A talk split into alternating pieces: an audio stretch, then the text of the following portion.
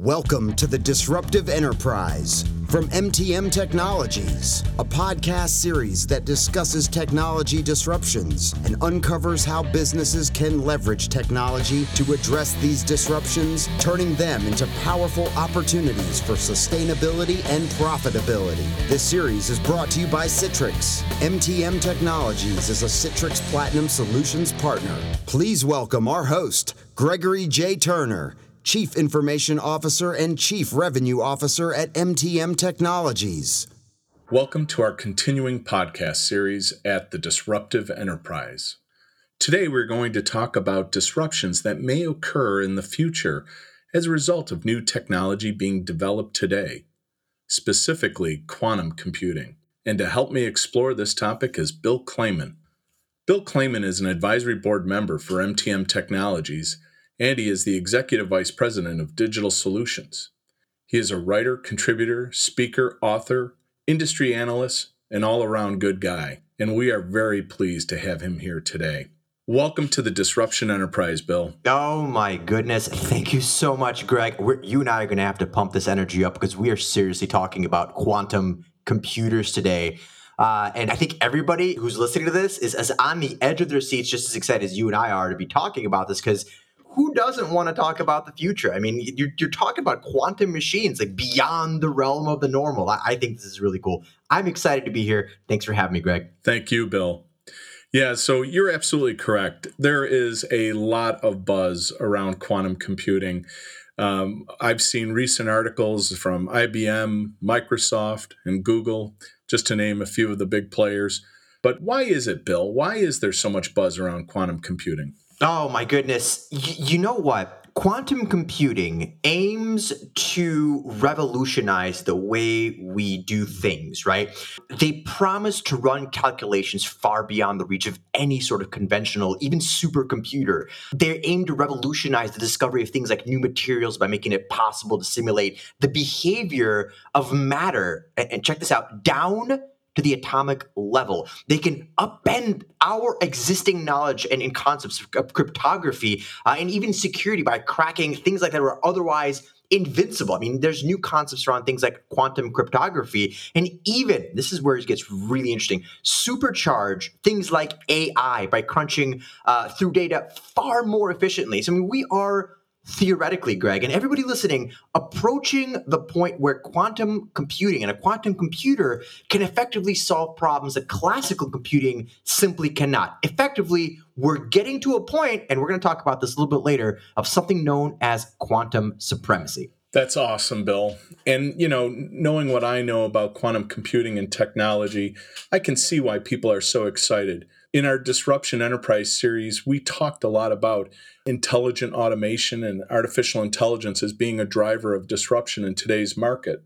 Not to take you out of your rhythm, but could you tell us a little bit more about what is quantum computing? Oh my goodness. Not, not, to take me out of my rhythm. Greg, you are so kind. Listen, if I don't even know my own rhythm, I don't know how you're going to take me out of it. But you, are asking me to talk about quantum computers. So I, I'd love to do this.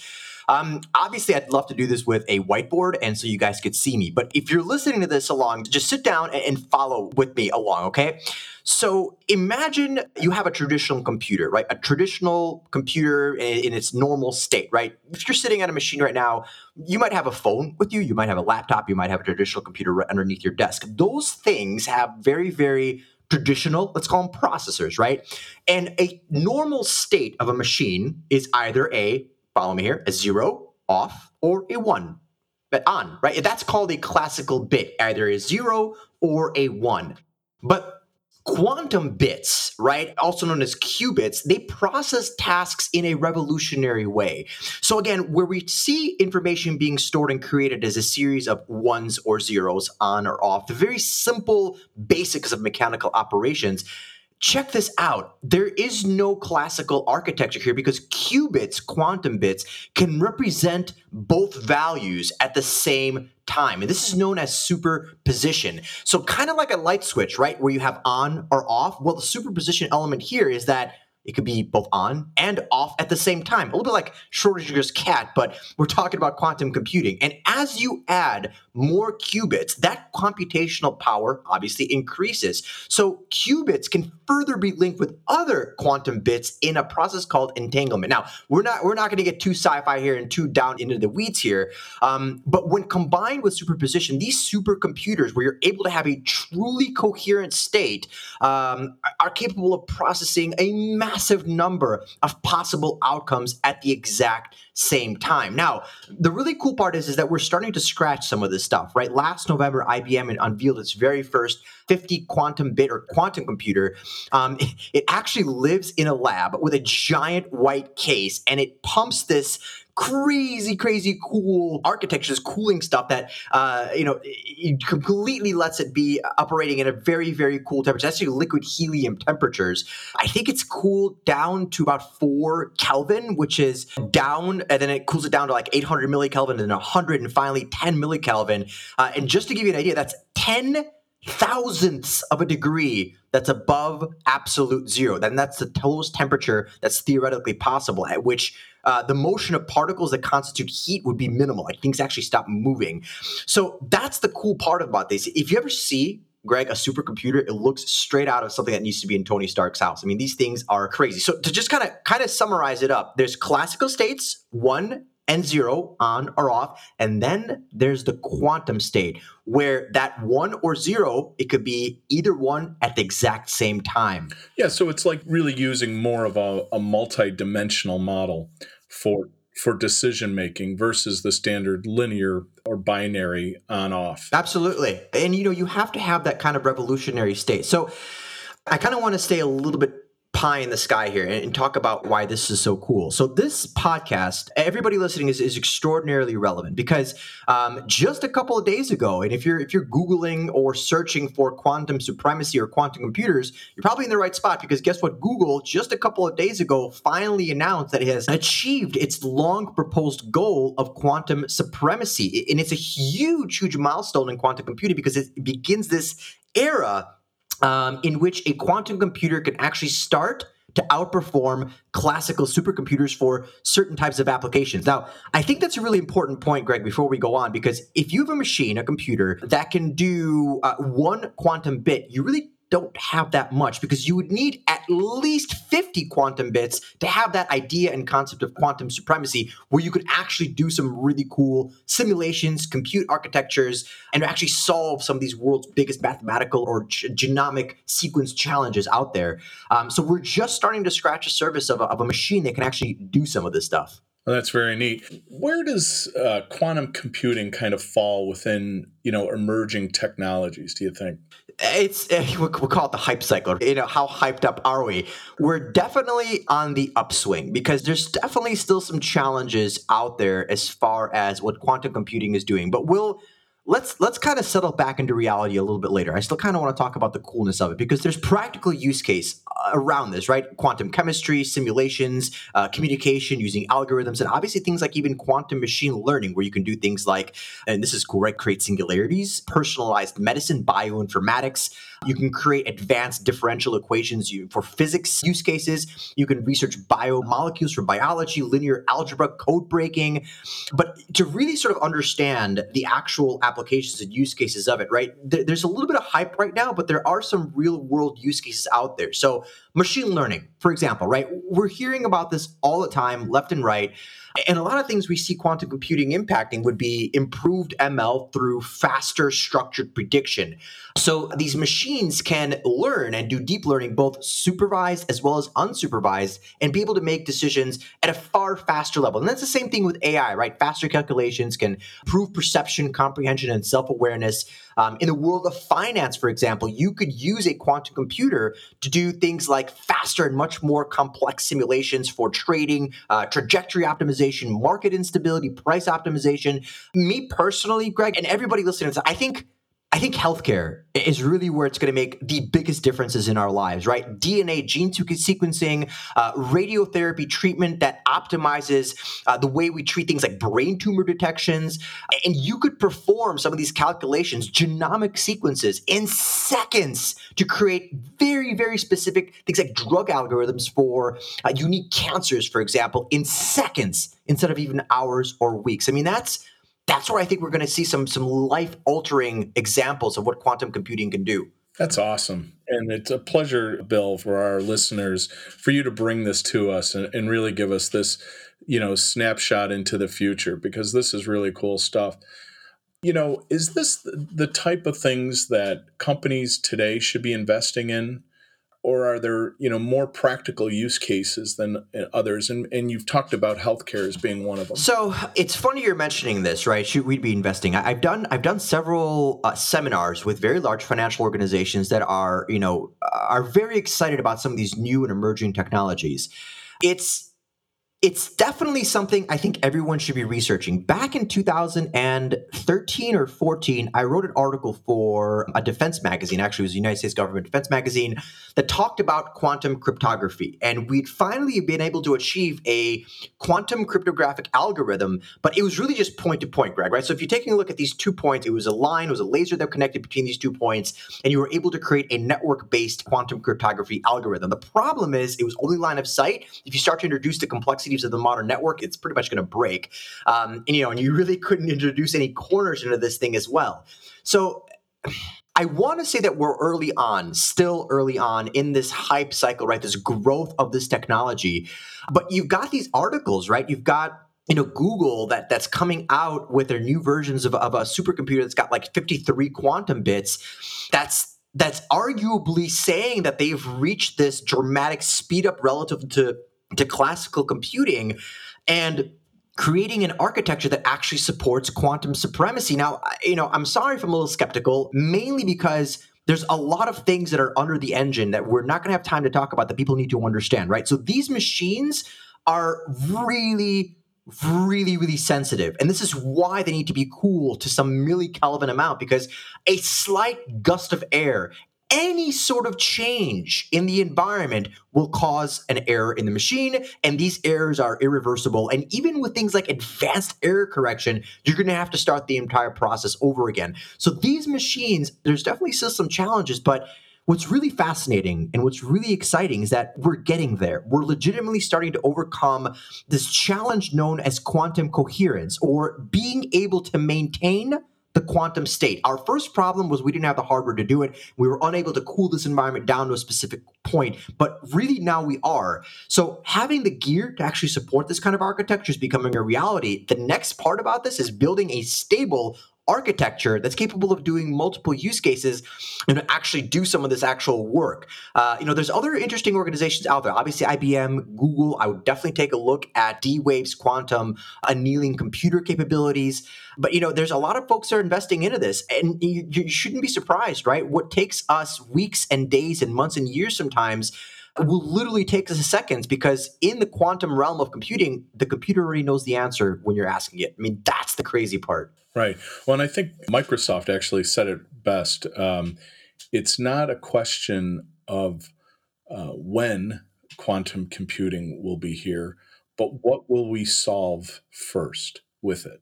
I agree with you 100%. Personally, I can't wait to go into into the science areas and uh, in the healthcare field. Um, I kind of I kind of want to make this point clear though for everybody listening. It's not like you, Greg, and I are going to go out to Best Buy if it exists by then and buy a, a quantum computer to put under our desk so that you and I can play like I don't know Super Mario Kart or whatever. That that's not that's not the point of these things, these machines, right? They're they really are use case specific to do extraordinarily complex mathematical computations and, and allow us to get to an ultimate answer, like gene sequencing, for example, or doing like hedging strategies or price optimization, like I said earlier, at a completely unprecedented level. So, you know, kind of like when supercomputers came out, some gamers got excited, but then realized that you know that's not really something I'm going to be putting in my in my basement here. And it's the same thing with quantum computers, right? They're going to have very cool use cases, and very specific ones as well. But it's it's exciting to be in this phase where we're starting to realize some of these impossibilities are actually becoming real in terms of the types of solutions and evolution that we're seeing in the quantum computing realm. Yeah, I, I, agree. And I think clearly it's going to be led by probably science and defense leading the way, uh, much like the space exploration and the uh, race to the moon back in the 60s and 70s. And so, uh, but coming out of that will ultimately lead us to some commercially robust models and solutions. And, and I think I think some of the things that you pointed out in terms of healthcare, the sciences, biology, physics, robotics and cybersecurity are really great practical use cases. Mm-hmm. No, absolutely. I mean, there's a lot of real uh, use cases that are out there, and um, you know, a lot of times these these terminologies that you and I throw around, like digital transformation and cloud computing, and now it's quantum computing, can be very elusive, and it's very hard to grasp where these kinds of technologies are actually going to make a difference. So again, machine learning, AI, finance, healthcare, the enterprise, and even I mean, even computer science, right? Faster multidimensional search functions, for example, query optimization, uh, advanced mathematics uh, and simulations. I mean, these are these are all real things that you can be taking a look at. Um, you know, that can change the way we, we do things on a daily basis. I mean, your capabilities of driving an autonomous vehicle will fundamentally change as soon as a quantum computer can help you make better and safer decisions when you're on the road, as well as, you know, predictive and prescriptive decisions around what's going to be happening around you. I mean, you're really talking about the future of what we do every single day and even some of these technologies that we leverage already. I think, you know, maybe for our listeners, if you could just maybe uh, go through and enumerate some of the different applications and uses. And I think we, you know, we have like a list of things like machine learning and finance and healthcare. So, you know, there's there's a couple of different things that you can do. The biggest point of quantum computing is our ability to crunch mathematical algorithms and vast amounts of data let's say almost instantaneously. You know and that's going to revolve around ai machine learning traditional computing uh, mathematics physics chemistry biology the sciences and obviously a lot of the industries that revolve around uh, what we do. In the world of finance for example we have an extraordinary amount of data that we leverage every single day and it's actually kind of funny because my brother works um, at a very very large capital firm, and you know he talks to me every single day about market trends, hedge funding, creating you know algorithms to be able to understand how markets are going to form, deviate, change based on different kinds of uh, variables. And a lot of times, you know, programming this stuff into MATLAB, programming this stuff into AI engines, you know, working with the cloud, it takes time to process some of these things. So just using the financial element alone, doing things like searching, pattern matching, you know, being able to do things like understanding deep levels of, of trading uh, fluctuations, being able to do things like trajectories and trajectory optimization for different variables uh, around a certain type of money or product or service. You know, there's there's a lot of different kinds of things that you can start to take a look at here. In terms of AI, I mean, being able to do things like fault diagnoses, better classifiers around things like self-awareness and you know, I swear the next blog we're going to be seeing Bill and Greg talk about, you know, the next Terminator movie here. Yes, the idea is to create a singularity, but again, these are all controlled environments that allow these machines to think more effectively around what we program them to do. So obviously machine learning and AI, don't get scared. I think these are going to be really, really important parts of our future. Again, self-driving cars, in my opinion, are absolutely going to be powered by quantum computers in the near future. But again, there's real world applications. So if you're listening to this and you're in the healthcare space or in the financial space, or you just deal, maybe you're in the retail space and you have an extraordinary amount of data and you're trying to revolutionize the way you do things like AI and ML. Quantum computing could absolutely be a way that you approach that. Obviously, pharmaceuticals should be absolutely paying attention to this because it's going to change the way to deliver new products. And, here's the other big thing everybody, you're going to see a personalization of technology because quantum computing is capable of doing that. Again, healthcare is a big part of that. If you have a cancer, you know, uh, hopefully you don't, but if you do, or a loved one, you know, doing things like genomic sequencing as well as DNA gene sequencing, you're capable of creating extraordinarily uh, specific radiotherapy treatments and even drug treatments that can be created and sequenced again in seconds instead of hours or weeks that you know somebody might not necessarily have. So it's it's huge. I mean in the healthcare world alone chemical modeling as a possible use can speed up drug recovery while you know your ability to handle these extraordinary problems with machine learning are really going to be able to take care of some of these really thorny problems that we experience today. That's amazing. And I think if anybody's listening today to our show, they can really get a sense of the passion and enthusiasm you have for this topic. And I know that others that are researching this and that are developing these technologies have the same passion because it really is holding the key uh, to a lot of very complicated locks that we've, you know, that you and I have talked about in the past. And so I'm excited about it. I do think security is, is certainly a, a real concern. And, and you and I have had long uh, conversations about you know it's a, almost like an arms race in that for every time you you know come up with the great security solution there's somebody else that's figured out a way to hack into it and one of the things that I've been thinking about a lot is, you know, with IoT, the Internet of Things, it's really becoming ubiquitous and prevalent. And, you know, in fact, I had a client tell me that they're buying trucks with over 500 IoT sensors on board quantum computing might just be the ticket for keeping these things under control. The security concerns in IoT are almost infinite. You know, any thoughts on that, Bill?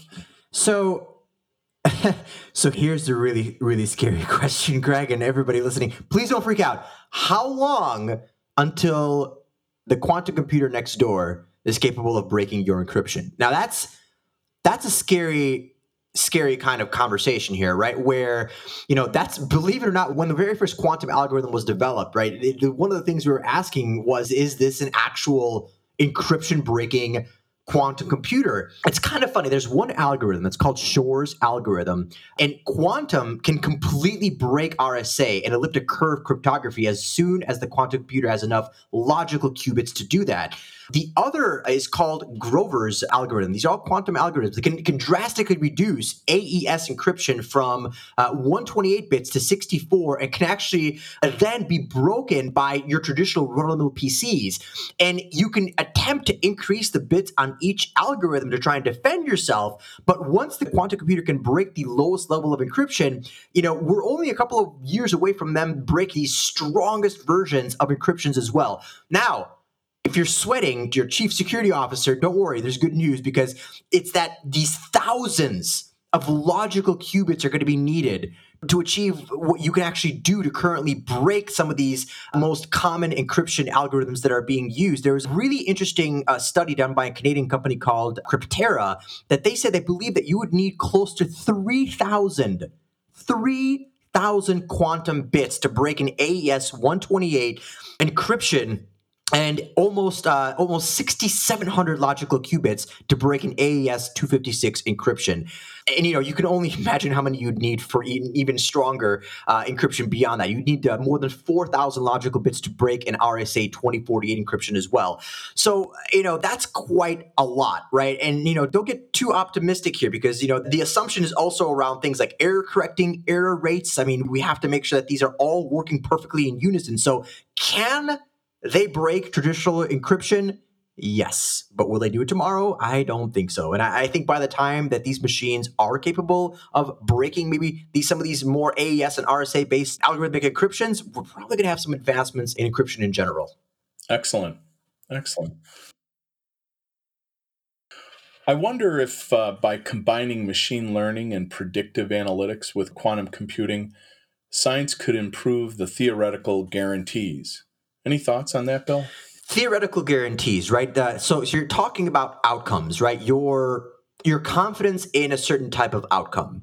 So there's there's a couple of them, right? There's an example called the Boltzmann machine, right? The quantum Boltzmann machine, which allow you to create a machine learning through faster structured prediction. And you know, there's two types of learning that you can create based on this: semi-supervised and unsupervised learning and deep learning. So these machines will literally learn on their own and create better structured predictions. And one example that I use here are, are self-driving cars. So you know, the question back at you, like, wouldn't you want an architecture that can learn and give you better predictions and better outcomes and understandings when, especially when you're in a car and your hands are off, you're letting, you know, you're letting, uh, you know, Elon Musk drive for you, for example. So, so the ultimate answer here is, is yes, right? Through machine learning and the integration of, of quantum computing, you are going to get up to a point where you have an extraordinarily greater amount of confidence around what these things are doing because simply put you can get the answers faster and you can leverage that data much more effectively so you know the, the future is absolutely going to revolve around uh, machines that can make better and obviously much more accurate decisions faster Bill, this has been absolutely amazing. And, you know, I really don't know how to end our podcast. We could probably go on and on and on. And let me just give you a chance for any last words.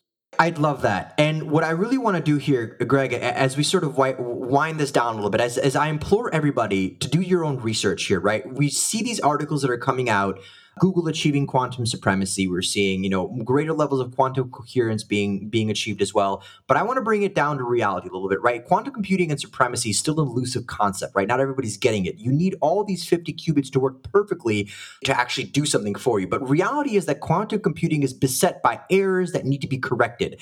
And it's also devilishly difficult to maintain these quantum bits for any length of time because they tend to, like we talked about earlier, decohere, which means that it loses that delicate quantum nature. So, you know, like a smoke ring breaks up at the slightest air current, that's what happens with quantum bits if something bad happens or if there's any sort of deviation or fluctuation in the environment. The other challenge is that, you know, it, it's it's useful in a good and right and structured environment, right? You can't just throw any task at a quantum computer. You know, in fact, even currently, many calculations are still slower on a quantum computer than on a classical machine.